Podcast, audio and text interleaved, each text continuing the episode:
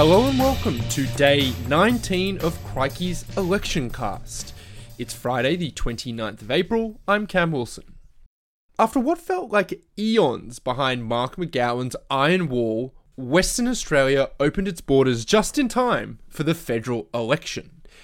A question that's now crucial to this contest is just how much has the political landscape changed in WA since the last poll? Earlier today, Crikey's Tips and Murmurs editor Charlie Lewis was interviewed by our associate editor Amber Schultz. Good afternoon, everyone, and happy Friday. Welcome to Crikey's Daily Election Cast, where we're giving you an independent and honest look at all the politics, policy, and politicians' antics in the lead up to the federal election. My name's Amber Schultz. I'm Crikey's associate editor, and today I'll be speaking to Crikey reporter Charlie Lewis about the election battle in Western Australia. He'll be joining us from Perth, where he's just touched down. Hey, Charlie. Hey, Amber. Thanks for having me. Also, it's morning here, not afternoon. I just want to make that clear. Good morning, then. Good morning. You've just touched down in Perth, and it's not only the same day COVID restrictions have eased, but it's also the same day Albanese announced he's headed there. Uh, what's the mood like? Yeah, I mean, as I say, I should probably preface any kind of um, any answer with I've only been here a couple of days, so I've, I've, I can not really say that I'm completely soaked in the mood. Although I am, uh, before I worked at Crikey, I, I lived in in Perth for uh, for 15 years. Um, I think it's interesting. There's a, there's a few things. I think there's an excitement in WA because they the people I've spoken to are aware that for the first time in a while, they could really be a major factor in deciding the outcome of the election. Um, there's obviously a lot of um, happiness and kind of optimism that's come out of the, the lifting of, of COVID restrictions. WA, uh, because of how obviously the, the, the pandemic has sort of worked out over here, is sort of back closer to something like what we had had in the eastern states uh, that sort of finished late last year, and, and those restrictions are now um, finishing today. The, only, the other thing that was interesting, sort of with the people I've spoken to, was a sort of bafflement that the locked border was was sort of interpreted as an act of hostility towards the east. They, they were sort of like we just wanted we just were just living our lives. We weren't really thinking about it very much. We um, and that was very interesting to me. Uh, that's that's not how it was sort of it felt from over there. I think. Yeah, of course. How how very strange and interesting, and of course that's um, bolstered a lot of support for Mark McGowan. So you did say in a piece earlier this week that WA could be the state to turn the election. It's traditionally been a bit of a coalition stronghold at the federal level. What do you think's changed this year? Well, there's a few things, and yeah, as you say, um, since since Bob Hawke left office, um, it's been WA has been very unreceptive to to federal Labor pitches. I mean, the, the interesting one is in in the Rudd slide of 2007, uh, WA was the only place where Labor actually lost a seat, um, and so that's been the case for the last 30 years. Is that is that Labor has never matched, let alone exceeded, the number of lower house uh, candidates that the, the the coalition has managed.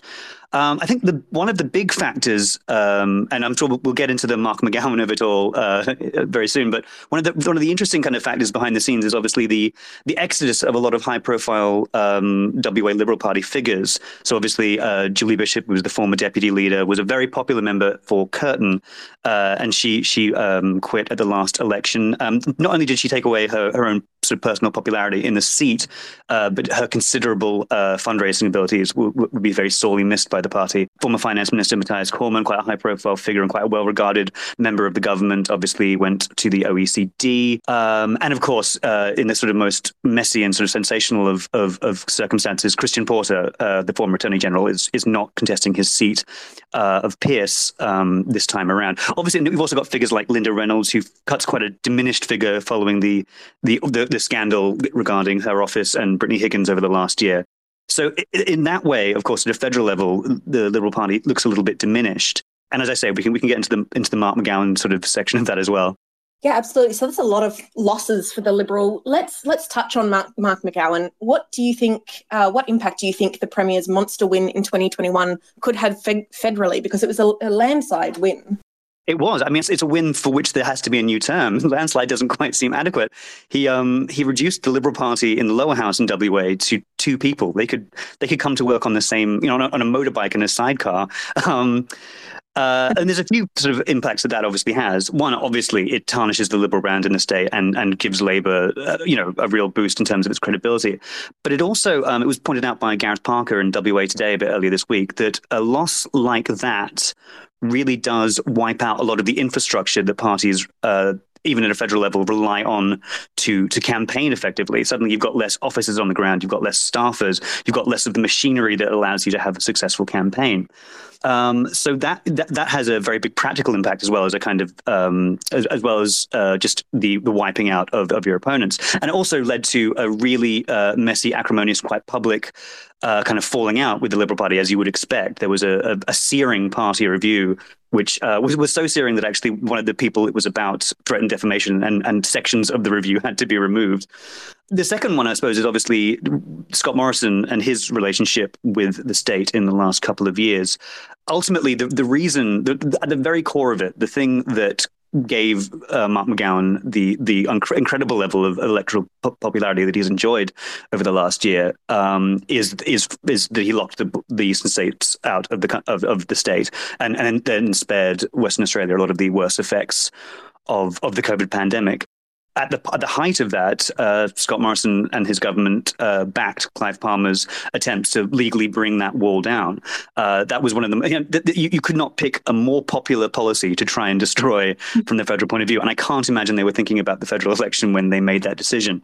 So it's very, I mean, it's very predictable that since that time, in the last few months, there's been a lot more conciliatory noises from the federal government towards Mark McGowan about, you know, that they're both very strong leaders, they're both people who can get things done, um, which is a bit of a change from uh, I think was September last year when when he when Morrison compared WA to the cave dwellers of the Croods and that they have to they have to emerge into the light one day. And, and one actually one, one other factor which is interesting and very unpredictable is some people I've spoken to in Labor. There's a little bit of um, worry that potentially the popularity of McGowan could actually kind of work against uh, the Labor Party in the federal level because people might choose to vote uh, for the Liberals as a kind of check on the Labor power Labor Party's power in the state. I don't know if that's actually true. If that's how voters think, but it's it's it's definitely a factor that some people are considering. Yeah, they might be getting too powerful. That leads uh, really well onto a question that one of Crikey's Twitter followers asked, which is how can WA be such a stronghold for Labor at a state level, yet so consistently vote coalition federally? Yeah, a, that's a really interesting question, and I suppose one thing you should one thing I should preface that with is that it hasn't always been such a um, such a stronghold for the Labor Party. I mean, Mark McGowan won quite comfortably in 2017 and then obviously uh, blitzed it in 2021. But prior to that, there'd been nine years of Liberal government under under Colin Barnett. And really, if you if you look at the kind of state government makeup going back to the, again to the, the, early 90s, it kind of seesaws. It's usually seven years of Labor, seven you know seven ish years of, of Liberals, and it kind of seesawed between the two of them. So it, it, it's only it's only been a, a, sort of stronghold for Labor at the state level, you know, quite recently. Mean, I suppose there's a, there's a few things, isn't it? People are, are, thinking about different things when they vote at a state level as opposed to when they vote at a federal level. I think you want different things from from each level of government. I think the other the other real uh, advantage that that Labor has, uh, in particular in this state, is that it doesn't have some of the same internal tensions, perhaps, in terms of the voters that it has to appeal to, uh, as the federal Labor Party does. The federal Labor Party obviously has to hold together, in some ways, a slightly uh, difficult coalition of of different people who generally vote um, would vote more to the left. Uh, for, I mean, I guess a good example of this would be with resources and climate change. The, the, Western Australian Labor Party very openly has a very good relationship with the resources sector in WA, so it doesn't have to have those same kind of rhetorical trickery that that say um, the Labor often gets accused of in terms of trying to say one thing in northern Queensland and another thing in Melbourne. Mm, absolutely. Okay, so you've been there just for a few days, and taking that into account, uh, but taking in the wealth of knowledge you have by being being a uh, born bred there, what what have you seen so far?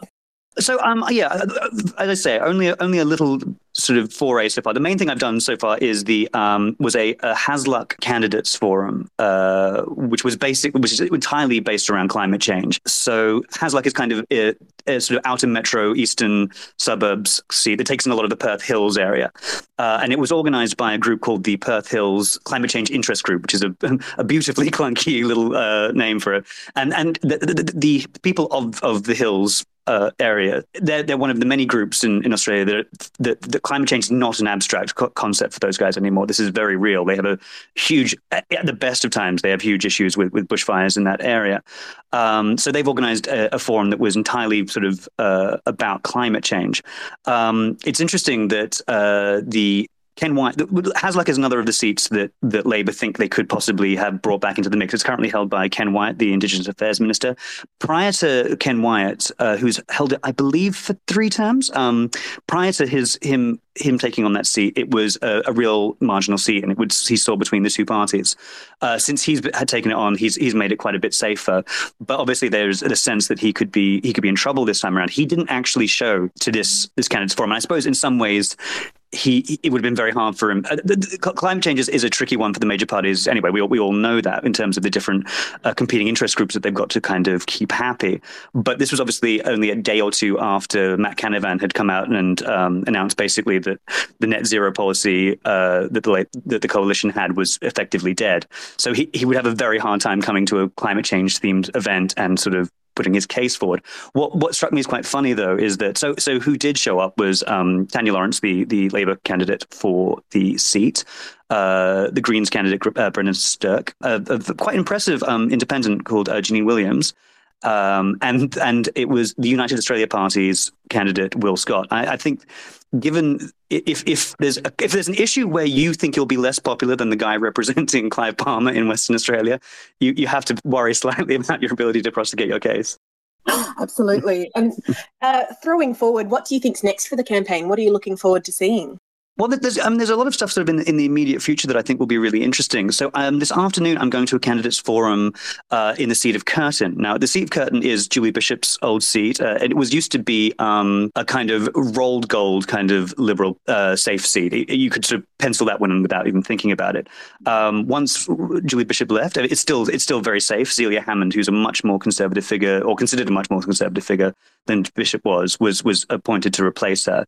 And so that, that there was a big swing against her in, in the 2019 election, but it's still it was so safe at the start that it's still extremely safe now. Um, but that's not really considered to be the case anymore. There's a this is uh, where the the independents who who've been sort of dominating so much coverage really comes into into play in WA. Uh, Kate Chaney, who's a a kind of uh, reasonably high profile local figure with quite a quite a strong liberal pedigree actually is running as an independent against against Celia Hammond this time and there is there is a sense that this one could actually be really close. And again I suppose it, it always comes down to it, this is a problem for the Liberal Party in, in a few ways. One obviously they don't want to lose their safest seat in the state. That would be disastrous for them.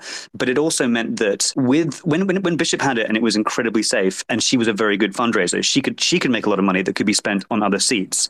Now those resources are going to have to be used to protect uh, Curtin, which yeah, so it's sort of a double whammy for them. And then obviously after that, as you, as you mentioned, um, it was announced today or yesterday that, that Albanese uh, out of ISO is is flying into to Western Australia tonight, and that is ahead of the uh, Labor Party uh, campaign launch that's happening on Sunday. So that's a, that's a real sign of of how important the major parties think WA is this time around. This is the first time any of the major parties have held their campaign launch in Western Australia. And I'm also just uh, going to see uh, Kevin Rudd, who's also in town. Uh, he's promoting his book, but I believe he's also doing some door knocking on, on Labor's behalf. So uh, a lot going on in the next couple of days. Mm, all eyes on WA. Well, thank you so much, Charlie, for joining us. That's Charlie Lewis, our Tips and Murmurs editor at Crikey. We will be back on Monday at the same time, uh, but keep an eye out for our afternoon edition of the Crikey Daily. Uh, we are publishing twice a day across the election. And if you'd like to listen up on previous podcasts, uh, you can find Crikey's Election Cast on most podcast platforms. I'm Crikey Associate Editor Amber Schultz. Thank you so much for tuning in and speak with you again next week. That was Charlie Lewis, Crikey's Tips and Murmurs editor, talking to Associate Editor Amber Schultz. Thank you, as always, for listening to Crikey's Election Cast. That is all for this week. If you have a spare moment, we'd really appreciate it if you could review us on whatever podcast platform you choose. And as always, don't forget there's plenty of coverage of the election and more at crikey.com.au. See you next week.